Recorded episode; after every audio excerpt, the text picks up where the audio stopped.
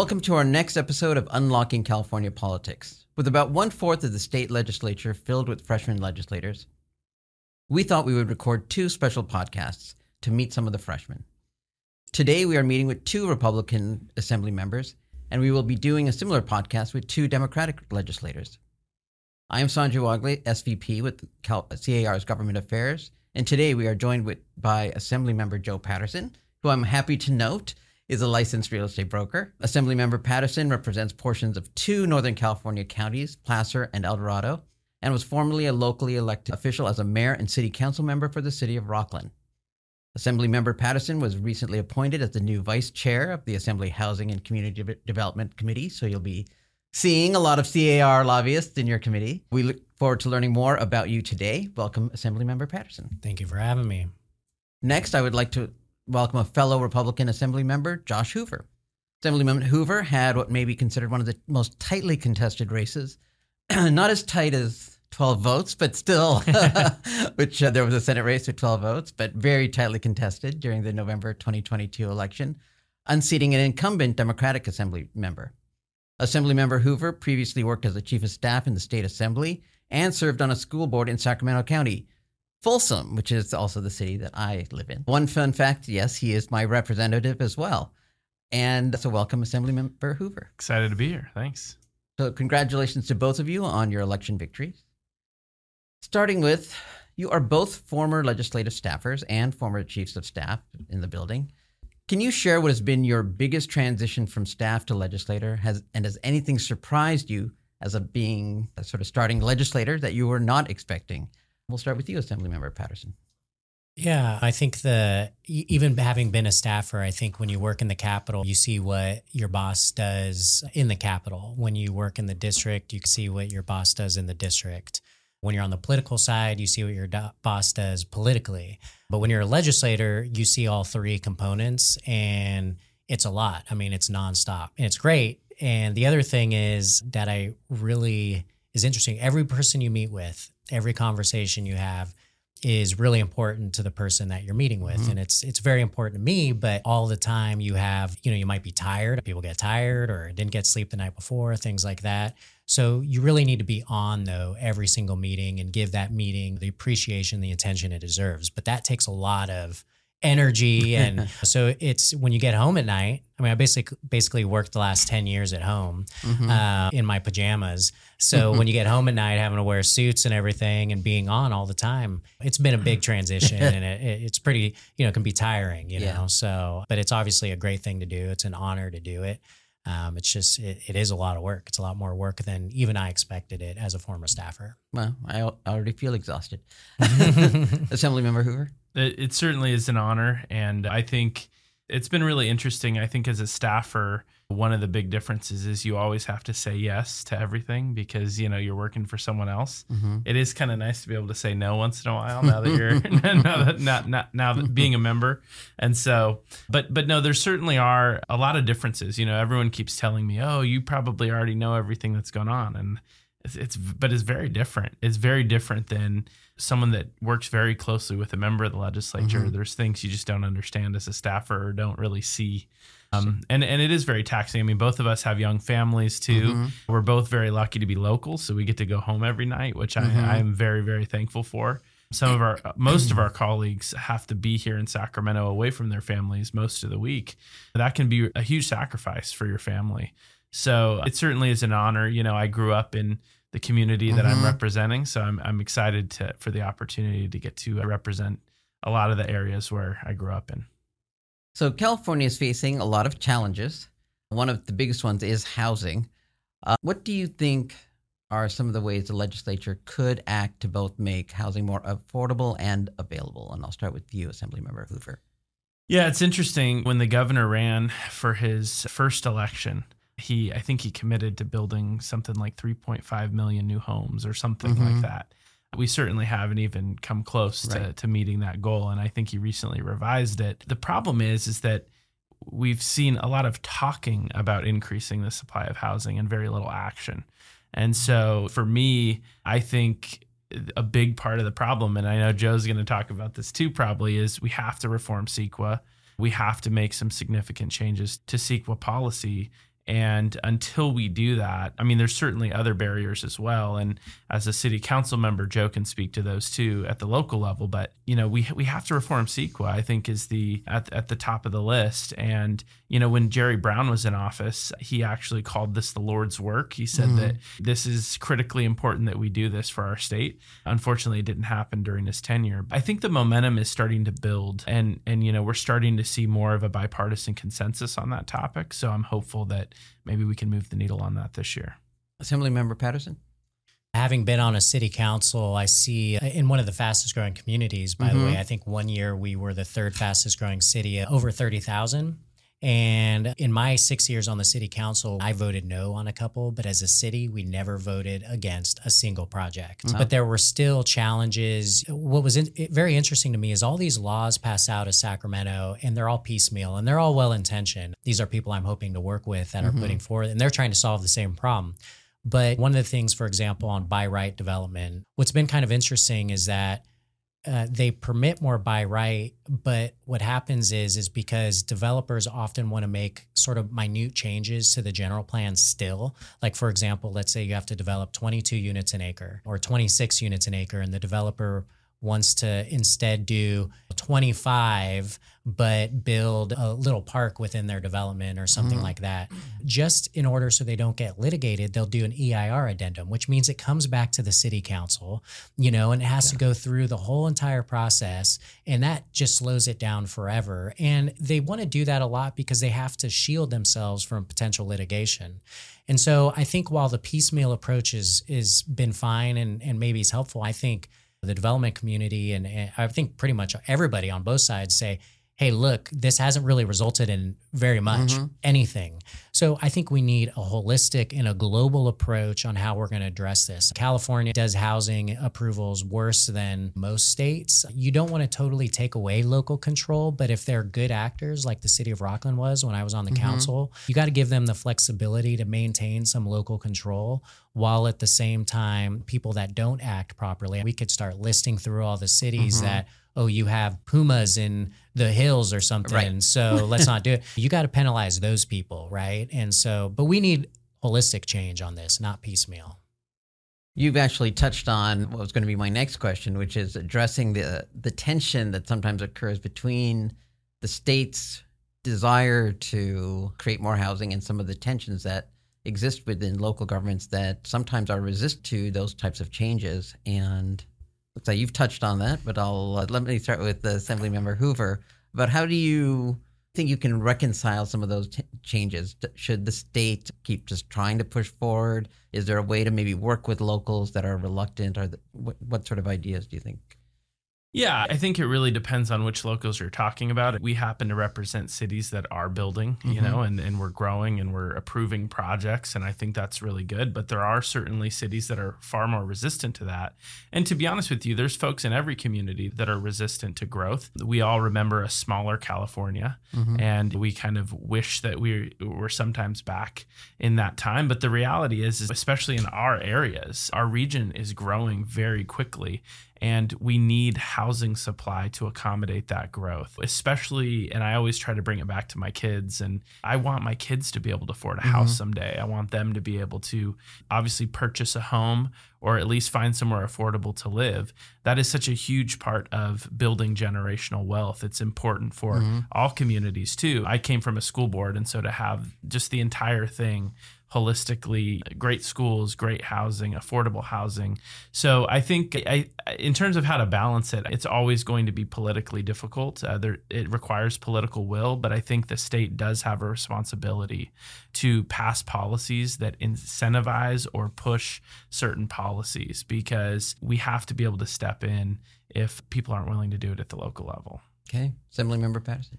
I kind of would like to challenge the premise a little bit that it's sure. the state's desire to build housing. The governor going out and saying, hey, let's, we need to build three and a half million more houses. That's not wanting to do anything. Mm-hmm. The reality is California has not aligned its policies. We haven't reformed CEQA. We haven't really done any of it for whatever reason. They could be good because of environmental purposes or whatever.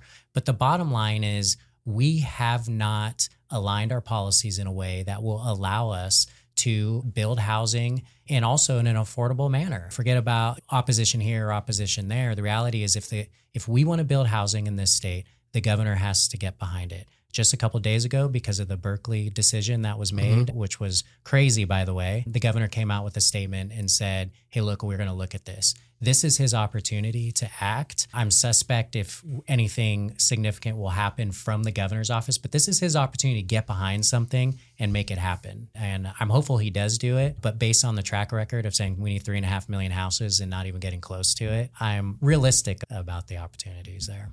Okay. I, I, yeah, I mean, I see what you're saying, but I, I think even challenging the premise, but but you still will always have, as you mentioned, the mountain lion case. I think that was a significant city. So do you think, though, the state, I think you, Assemblymember Hoover, you've suggested the state does have a role in maybe those reluctant communities. What what are your thoughts on that, Assemblymember? Yeah, I think we we have to also incentivize people to do the right thing. Right now, where's the grant funding going? It, mm-hmm. you know, but a lot of the growth is happening in suburbs. Right. And, mm-hmm. you know, for a lot of reasons too, but also that increases V M Ts. By the way, the state is capping V M T, vehicles mile right. traveled. So how do you possibly build in the suburbs without transit and things like that and expect the not to be litigated when you put forward a project? But I think all these cities, I mean, I could start listing off a lot of cities and I won't do that right now, but you know, they're dodging their obligations and right. it's wrong. And I think there should be some penalties there. And I think for the communities that are doing their job, they should be rewarded with grant funding for affordable housing or whatever. Right. That's how the priority should work. Well, I was going to say, both of you represent counties that recently got the governor's recognition, Placer and mm-hmm. Sacramento County, for being pro-housing communities. So I think that yeah. was, you both represent those those yeah. areas. So it's yeah. not, you're, you're not in the areas which are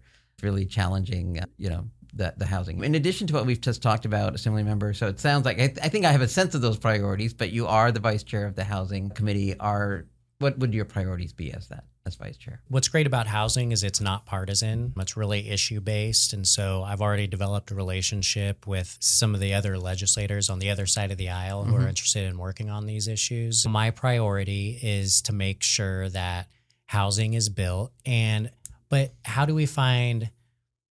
I don't want to totally like lose local control. Again, right. if a community is doing what they need to do and providing that supply, but also regional mm-hmm. approaches. Right now through the R H N A process, it's kind of given to every single community, but I was meeting with a Sacramento City Council member. I mean, they really desire to build more housing here and more quickly. Well, how can the suburbs help with that? How can we help as a region for them to accomplish it? So I think we have to look at big picture. I'm always going to look at big picture issues.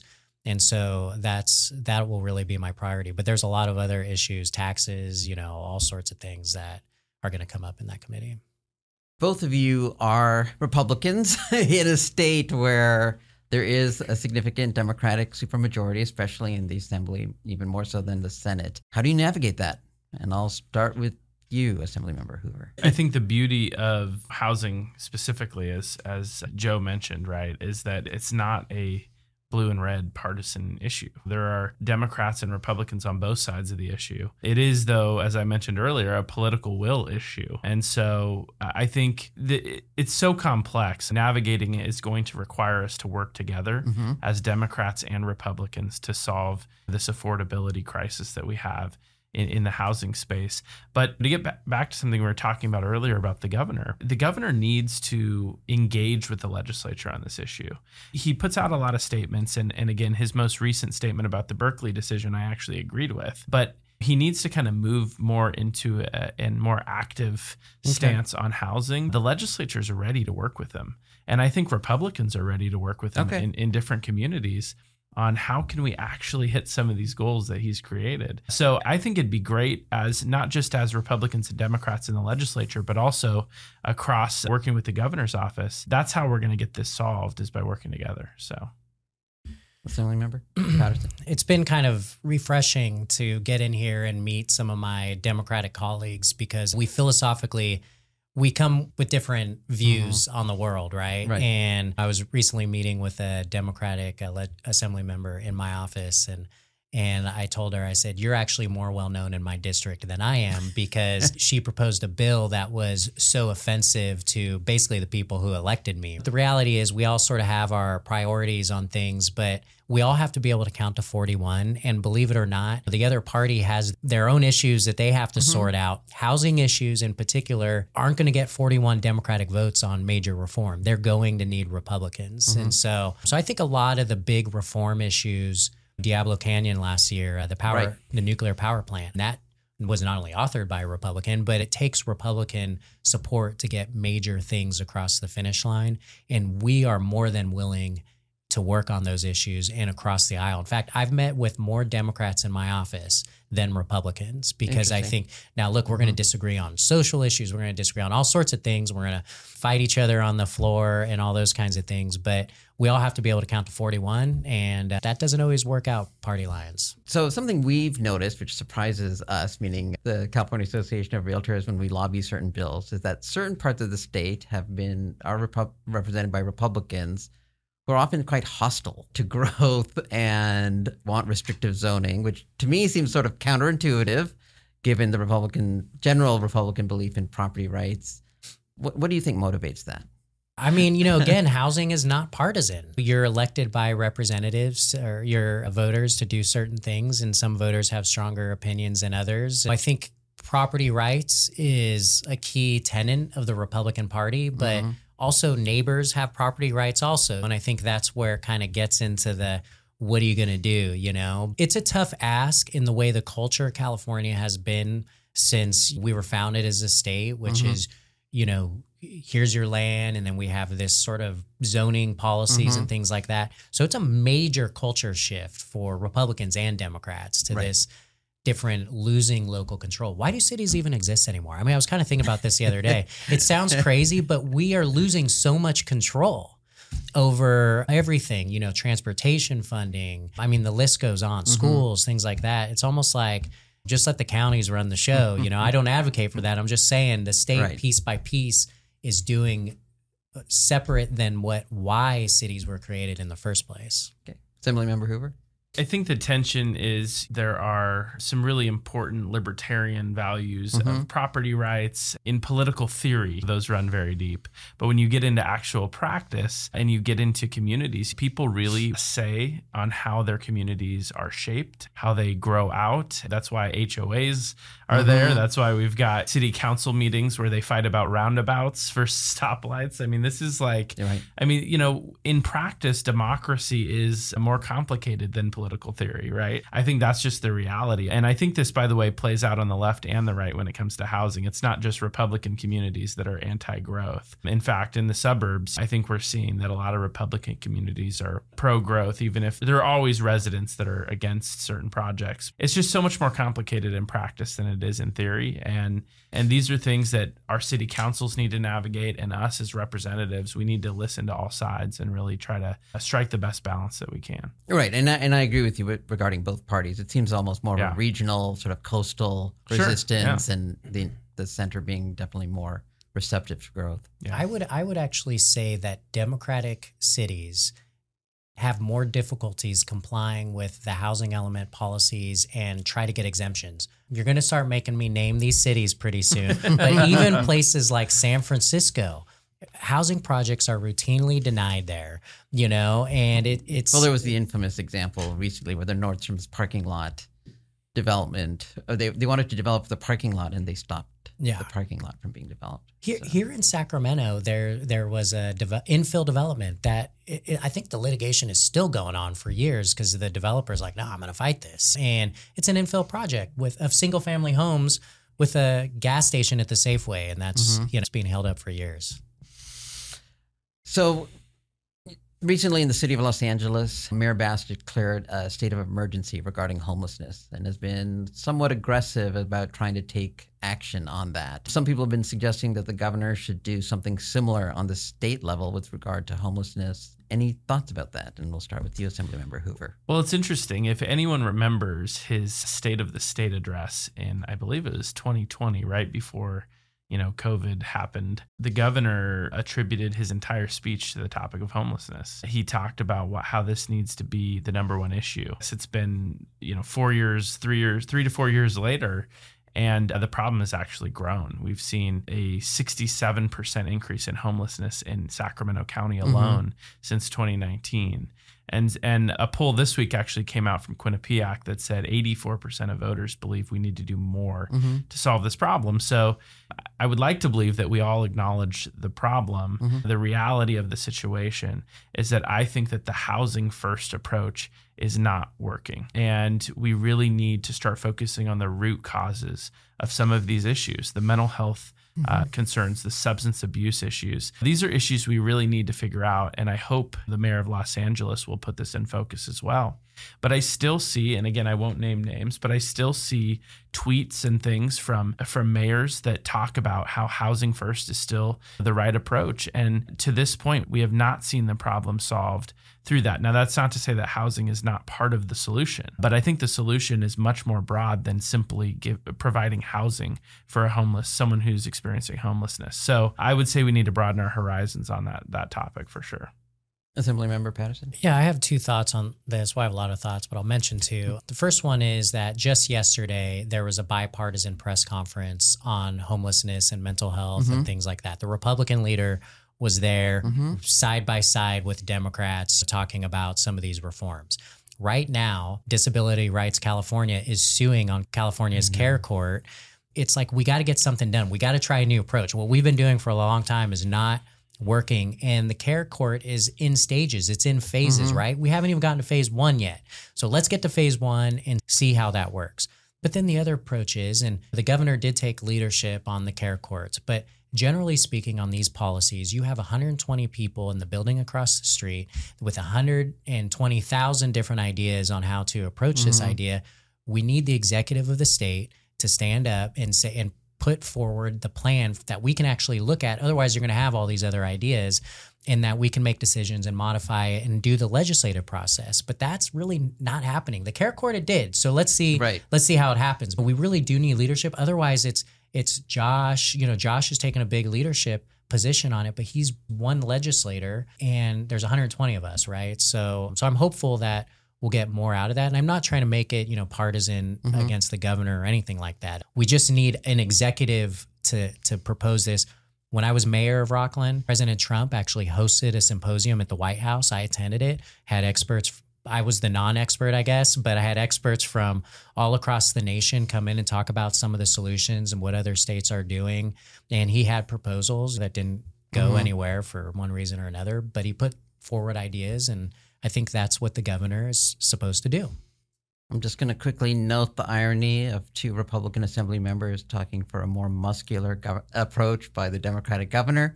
And, I said proposals, not executive action. You know, okay, so just, hey, let's just, let's uh... let's be clear. We don't. We want the executive action of proposing things and the legislature making a decision on if it's going to work or not. So Understood. We just got through three years of too much gubernatorial power. So Understood. Um, But I, I I agree with you, Assemblymember Hoover and Patterson, regarding the, the challenges go beyond housing. And but it, just watching the whole CARE Courts, which in the scheme of things is fairly moderate sure. approach, then the wow, like it was hard to get through the legislature. And you're right, all, yeah. all, right away, major lawsuits again on something that's fairly again modest in the in the overall scheme of things. Yeah. It's a, it's a, it's definitely a step forward, but.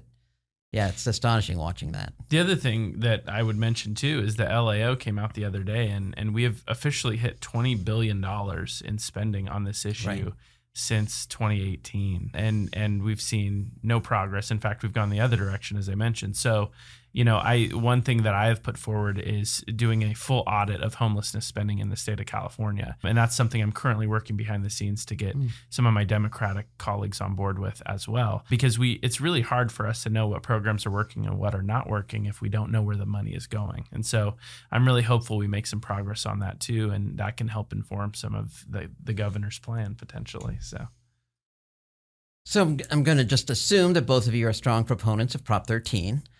And one thing we have increasingly noticed among not just our members, who generally obviously are very aware of Prop thirteen, but when they talk to their clients, there's a lot of people who no longer know instinctively what Prop thirteen is. What do you think would be a good way to help educate people, your constituents, just the population at large? Because once people understand it, everybody supports it, regardless of any group. Any, every homeowner supports it. But again, we're seeing relentless attacks on Prop thirteen, which are starting to get a little traction because people don't know what Prop thirteen is anymore. What would you suggest as a way to keep that momentum alive? I'll start with you. Well, first of all, a lot of the pro-housing groups, by the way, want to eliminate Prop thirteen. Right. So so that's always kind of a tension with those YIMBYs, as you will say. Uh, I, I think also a lot more people are deciding not to buy homes initially, right. And that's part of that's because of costs and, and all those sorts of things. But maybe it should be a part of when realtors are discussing with their clients about the benefits of Prop thirteen. But but also in the legislature, we have a, when I say we, I mean, every, not me, but the body itself has a record of sort of working around Prop thirteen, you know, mm-hmm. with Mello-Roos and things like right. that. And that's just one component. People want to eliminate Prop thirteen. Well, then eliminate Mello-Roos too, you know, and all these special taxes right. and things like that. But, but we got to be out there and talking to people about it, because I think I think you're right. If you're a person who's been in your home for about ten years, you're probably seeing mm-hmm. the benefits of it, but a lot of people are moving around, you know, right. so maybe they're not quite getting the benefits until they're they're uh, a little bit older. Yeah, you know, I think maybe it's time that we we just retire Prop thirteen as a number and we just hang it in the rafters of the assembly. I think that would be, oh, yeah. uh, you know, I think that might be a good way oh, to right. yeah, uh, yeah. memorialize it for the rest of our time and for future legislatures to stare at. But no, I think it's important that people are educated on it. I And I think most homeowners are at least somewhat aware of it. I know that the Howard Jarvis Taxpayers Association mm-hmm. does a good job of trying to keep it in the spotlight as well. But the reality is, is that, you know, to, to Joe's point, I hear from folks that are not big fans of Prop thirteen that, well, you know, look at California's property taxes compared to everywhere else in the country. Okay, I mean, that's a fair point, but look at all of our other taxes compared to everyone else's in mm-hmm. the country. You know, at a certain point, this is one of the few areas where California has lower taxes than other states. I think it's been hugely beneficial for homeowners for sure. And I think we need to continue to protect Prop thirteen while also finding other ways that we can help make housing more affordable, whether it's mm-hmm. the actual building of housing or whether it's re- regulatory reform. Okay, as we draw to a conclusion, just want to touch on if there's any other priorities you want to share with our audience. We'll start with you, Assemblymember Patterson. Well, I'm I'm really excited to work on a lot of issues. One of the things we need to address, we need to make urban cores more safe to be around. Mm-hmm. You know, homelessness is is one issue. We have crime rates. Is violent crime is going up. Mm-hmm. You know, and so one of my focuses have been obviously working on those issues, but all of this kind of plays in because right now people are escaping the urban cores mm-hmm. to the suburbs because they don't feel safe. They don't feel like they're getting the education that they need. But that kind of works against all the other state policies of E M T and, mm-hmm. you know, greenhouse gases and, and all those things. So, so despite me not representing an urban area, I want to help my colleagues make urban communities safer because I think that benefits everybody, people who live there, pe- kids who go to school there, and just more safe communities. So I have a lot of uh, priorities to, to focus on that, to, you know, make the whole state more desirable to live in and okay. less less flow, and then people can get the benefits of Prop thirteen as well. So there you go. That's, That's all I remember, Hoover. Yeah, in addition to housing, which obviously I don't, I'm not on the housing committee, mm-hmm. but I, I do look forward to working on what I can uh, in that space. I think for me, my, my biggest priority is to make sure that my community where I represent continues to be an amazing place to live, to work, to raise a family. That is mm-hmm. what my constituents elected me to do. And that, to Joe's point, I mean, homelessness is a huge part of that. I have a bill to create more public safety by creating a five hundred foot buffer for homeless encampments around playgrounds and schools. There are a number of other areas, in, for, such as reforming Prop forty-seven that I am fighting for mm-hmm. to make our communities more safe, to help our small business owners. Really, it's about how can we make our community and our state an attractive place to for businesses to invest, for families to move. And we can only do that by having safe neighborhoods, by having great schools, by having affordable housing, right? And I really don't think it's that complicated. I really don't. Unfortunately, the politics do make mm-hmm. it more complicated in this state. But the reality is, is I think a lot of us want the same things. And unfortunately, the legislature is focused on policies that I think are taking us in the wrong direction. So any way that I can help move things back in the right direction, those are some of the things I'll be working on. All right. Thank you. This has been great talking to both of you. Thank you for being here. And it's been great talking to you. Thanks. Anytime. Thank you.